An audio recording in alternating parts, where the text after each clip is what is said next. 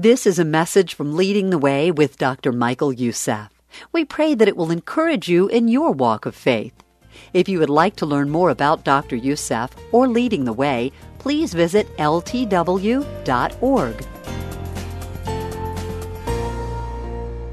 I'm doing a short series of messages entitled Defending a Lion, playing on the words of Martin Luther, who said, Defending the Bible is like defending a lion.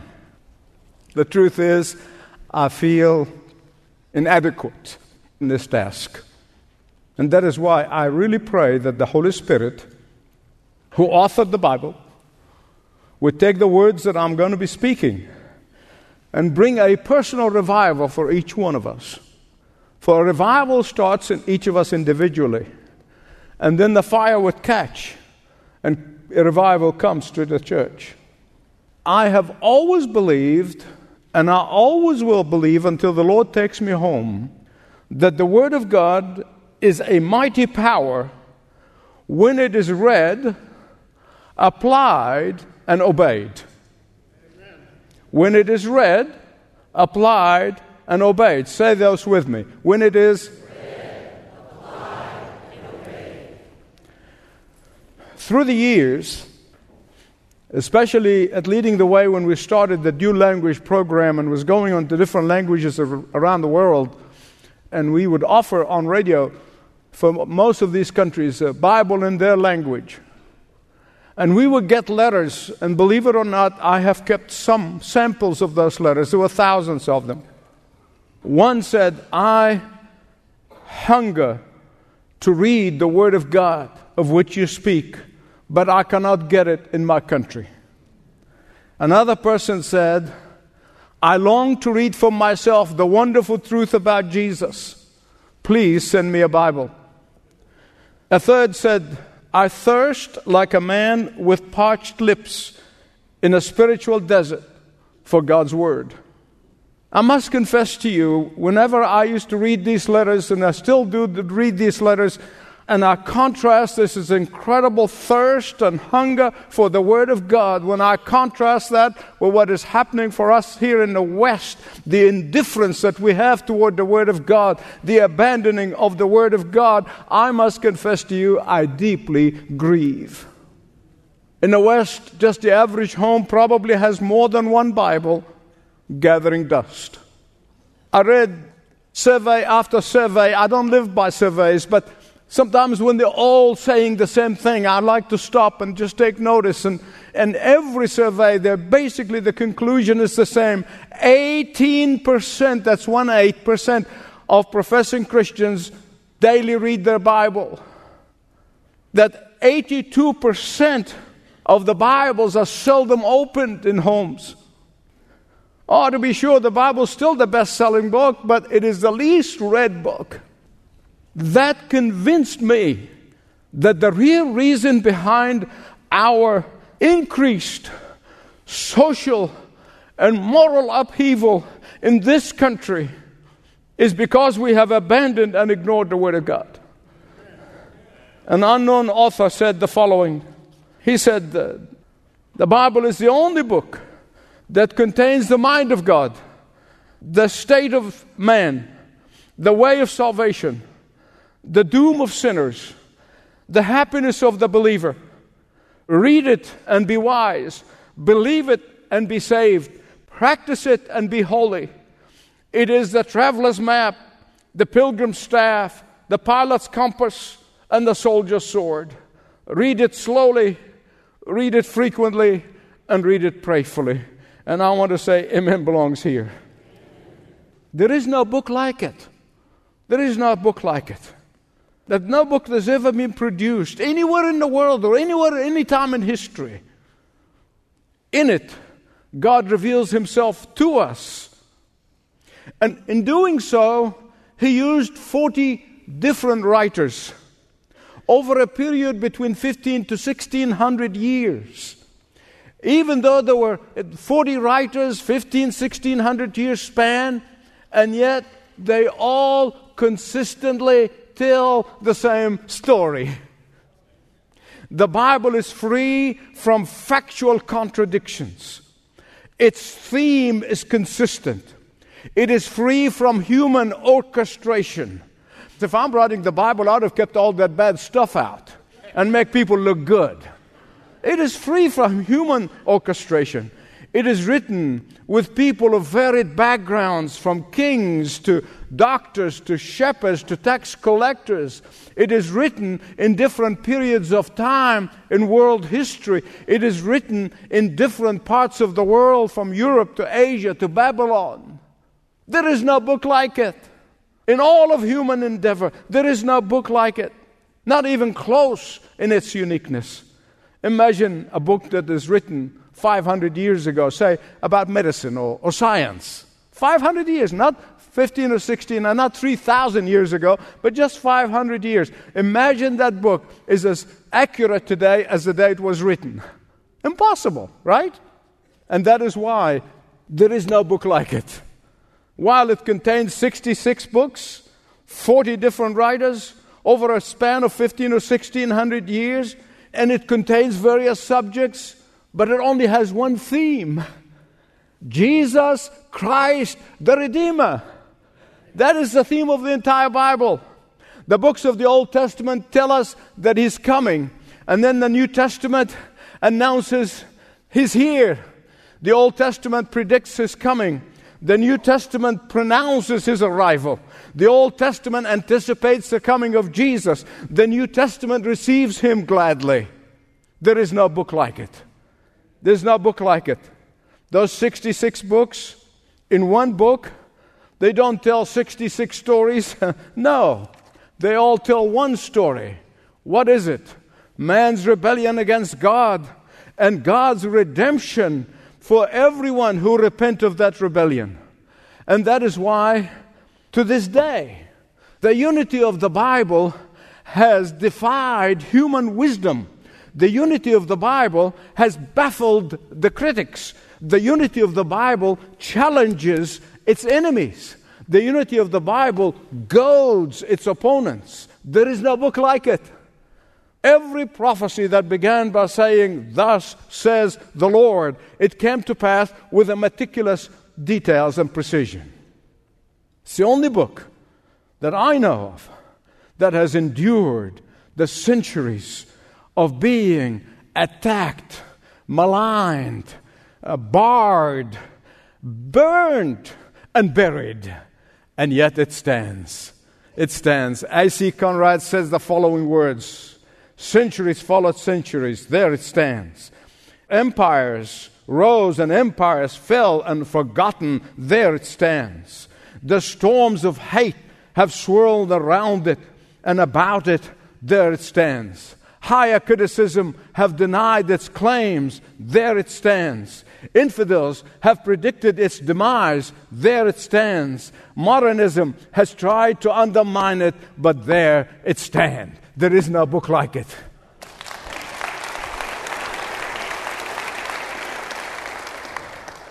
I remember my one and only visit to China, and I met with some leaders of the underground church, and they were telling me that back in the days of the Cultural Revolution and the communists, they were shredding the Bible. But the believers at that time picking up the shreds and tried to assemble it together so they can read it. Think about that. Think about that. Throughout history, people have either loved the Word of God or hated the Word of God. People either believed it or they rejected it. Throughout history, they have tried to change it, they've tried to modify it, they've tried to undermine its authority, they tried to water down its demands. Throughout history, dictators, despots, and potentates have sought to banish it. Yet, they are all dead, and the Word of God still lives today. Amen. Amen. Give God glory. Please hear me right. What tears me up, what tears me up about the Bible today is this what despots, atheists, communists, godless people fail to accomplish is being accomplished by Christians in spades. He said, Michael, how come? By not reading it, believing it, trusting it, and obeying it. They are accomplishing what these despots could not accomplish.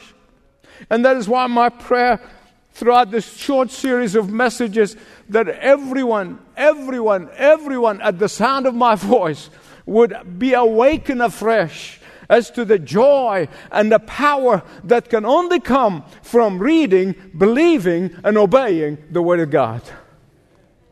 I know we all talk to ourselves, we all self talk. And I just wonder how many of us have ever asked the question why would some people who claim to love God, and they may even claim Jesus as their Savior, and yet they'll spend more time watching television, playing golf, reading books, socializing, than reading the Word of God? Have you ever thought about this? No, nothing wrong with these things. I, I do all of these things, uh, except that golf thing. Uh, I don't understand anybody spend money to get frustrated.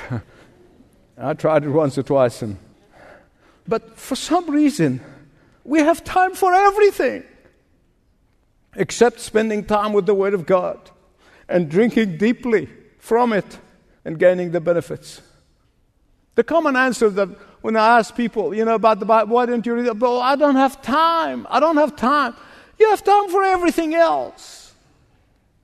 And to make things worse, many evangelical preachers today are casting doubt in people's mind about the authenticity and the infallibility of the Word of God.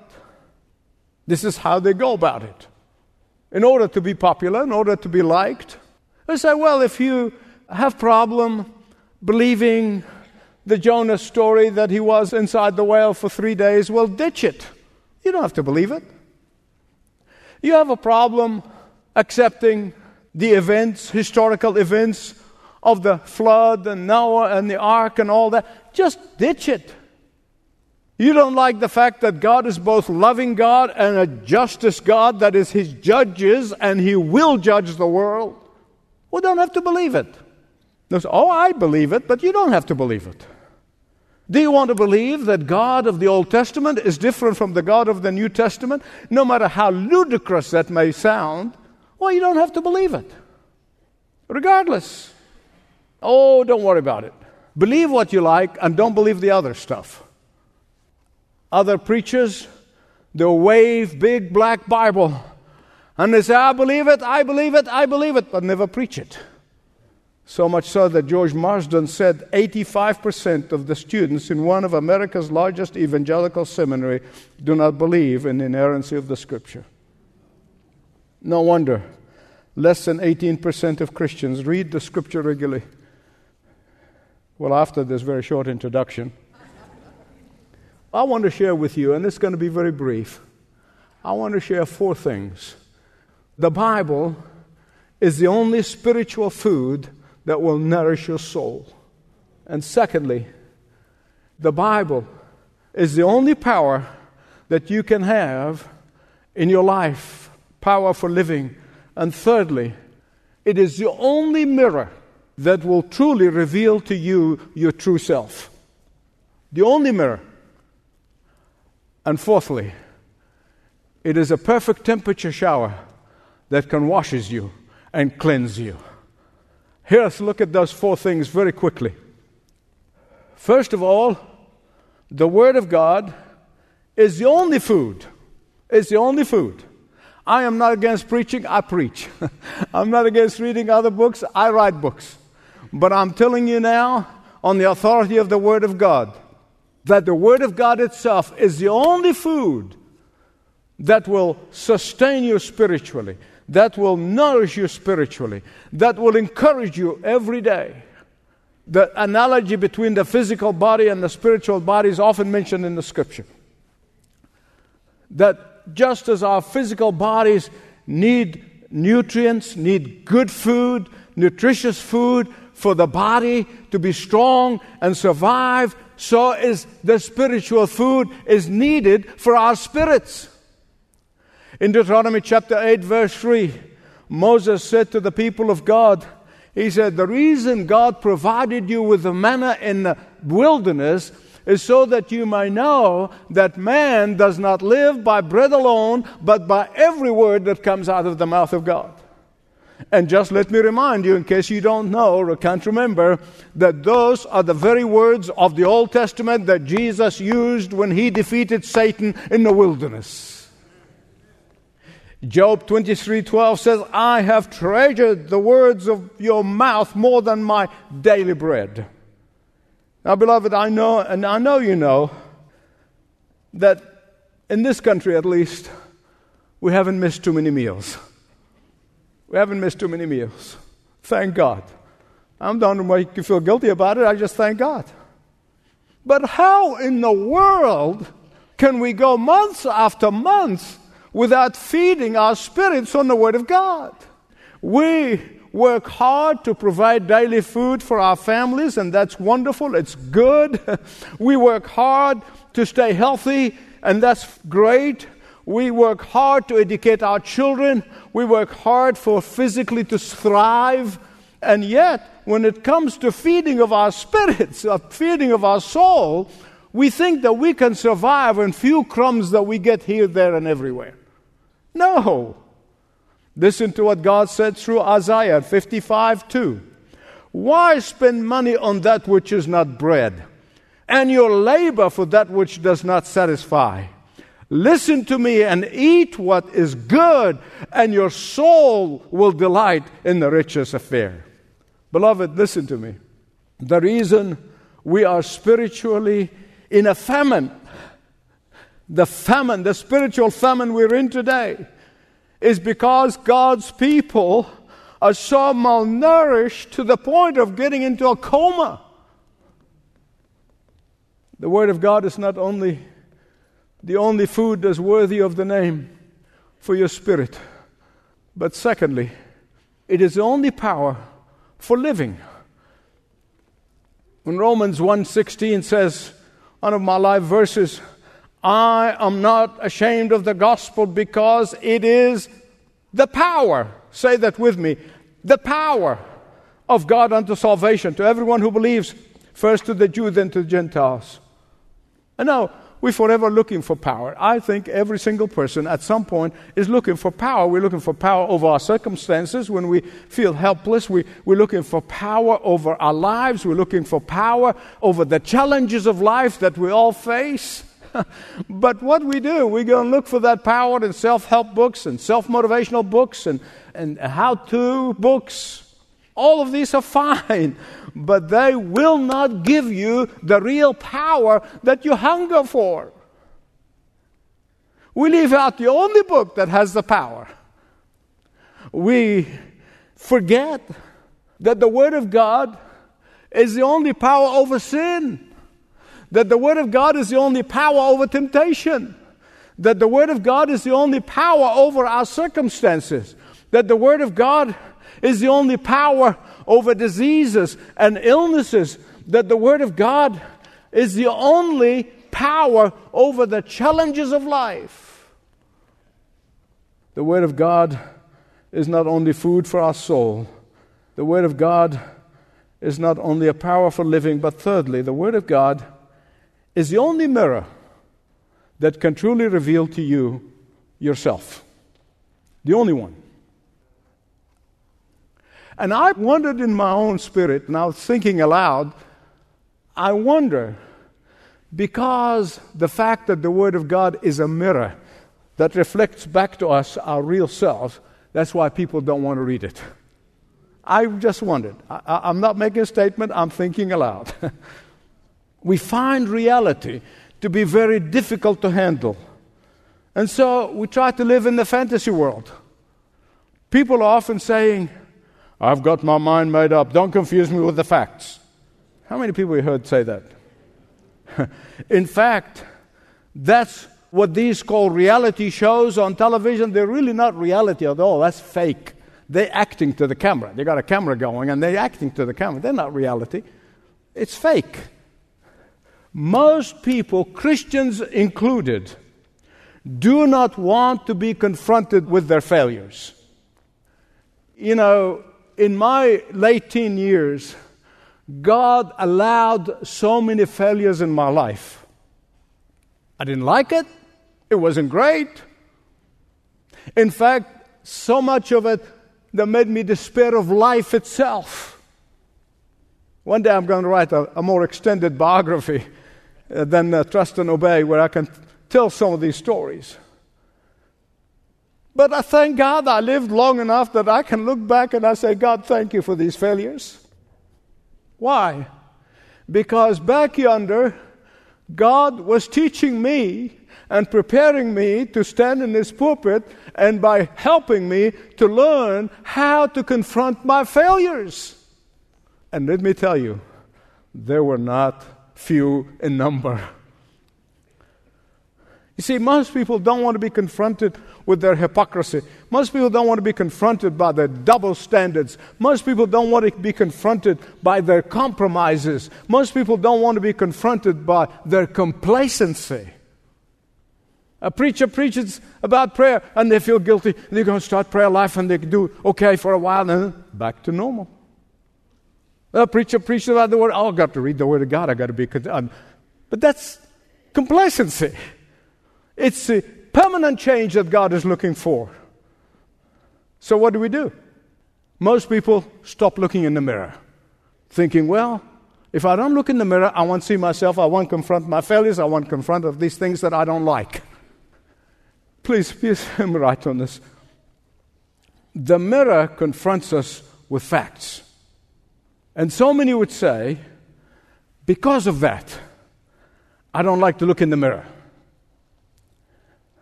I'm not going to look at the mirror. James, the half brother of Jesus, said the following in chapter 1 of James 1 23 and 24. Anyone who listens to the word of God but does not do, does not do what it says, would be like a man who looks his face in the mirror and after looking himself gets away, immediately forgets what he saw. I wonder how many of us really, really enjoy and likes looking in the mirror first thing in the morning when you wake up. And I'm talking about, you know, you know what I mean? When, when your hair is so disheveled and, and your face looks like a truck has been driven all over it. Now, in my case, it's a horror show. I mean, it's really scary. But please listen, listen. Looking at the mirror is precisely what caused me to do something about it. Looking at the mirror is what propels me to hit the shower and do a few other things. Some of us do more than others, but that's okay.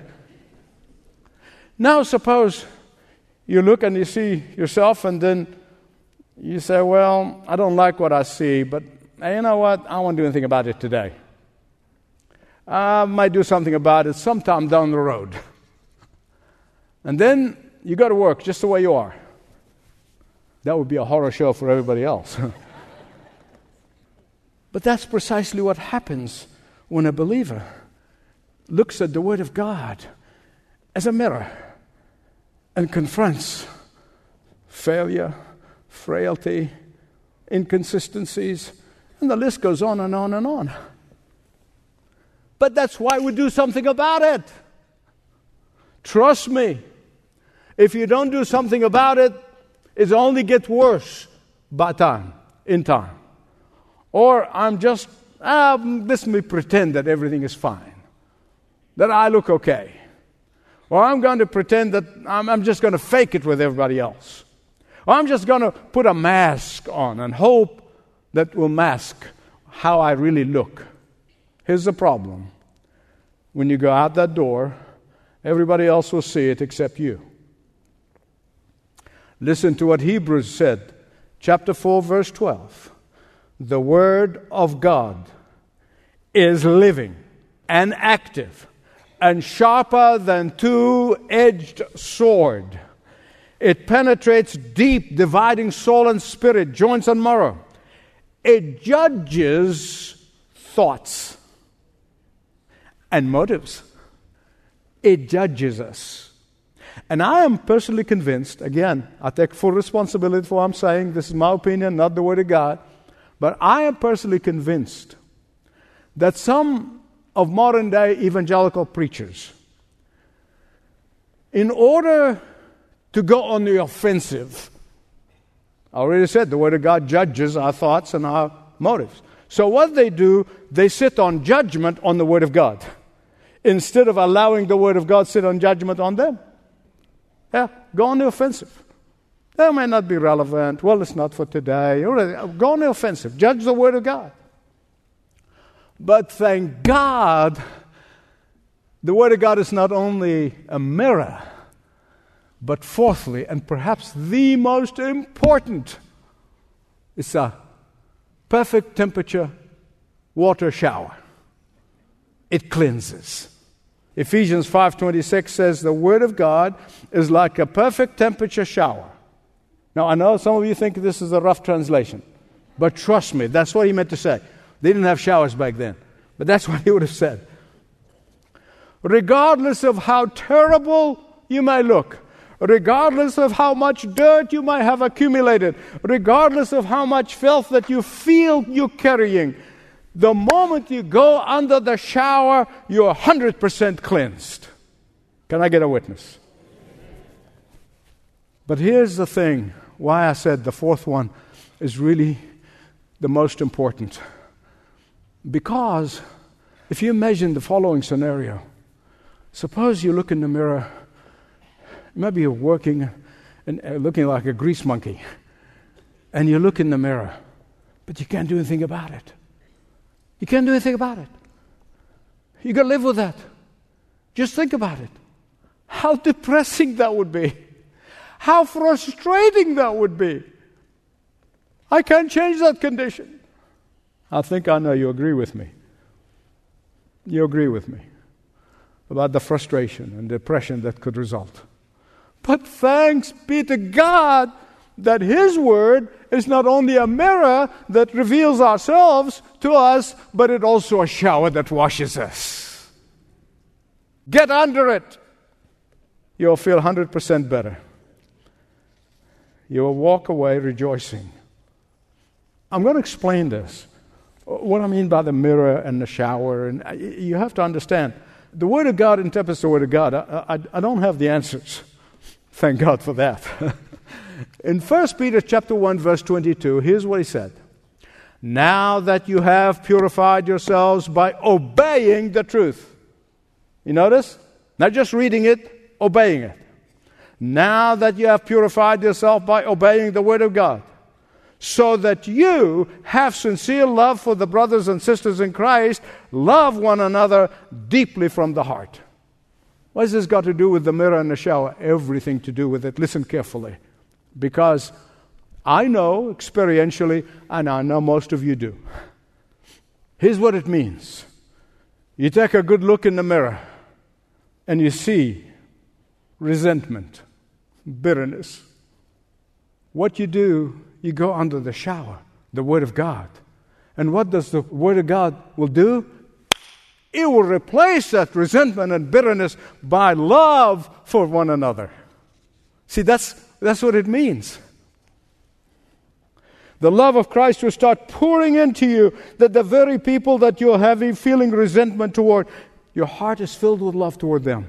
That's when you obey the Word of God. That's what it means.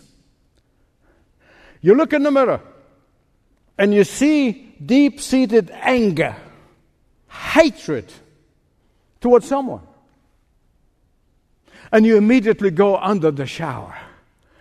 And the Lord just and His Word purifies you, cleanses you, and replaces that anger with love for the very person that you're angry with. You look in the mirror and you see it reflects envy or jealousy or discontentment or whatever it may be. The shower immediately cleanses you and give you peace and joy that don't make sense. See, the mirror reflects my kind oh, unwholesome thoughts. And the shower washes them out and cleanses me and purifies me. Can I get a witness? Now, beloved, if each of us begin with you, begin with me. You begin with you. This is one time that being selfish is okay. Just begin with you. Don't worry about somebody next to you. Don't worry about your wife or your husband. No, no, no, no. I'm talking about you individually. You say, oh my goodness, I wish so and so was here to hear this message. No, no, no. It's the Holy Spirit has that message for you. And if everyone begins with me and to begin with you, I believe with all my heart we can literally reverse the corrosion in our culture today. Oh, precious Heavenly Father, I thank you for your sovereignty. And I thank you that throughout these thousands of years and all of the efforts that people exerted in order to distort or destroy the Word of God, you kept it safe for us today. And you have a purpose for that. You said the will of God is your sanctification.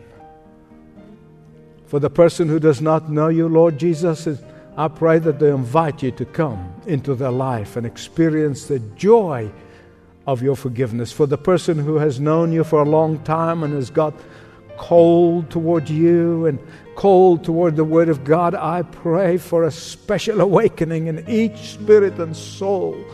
And so that, Lord, in these last days we begin to live for you. And Father, I pray this in the mighty, matchless name of Jesus. Amen.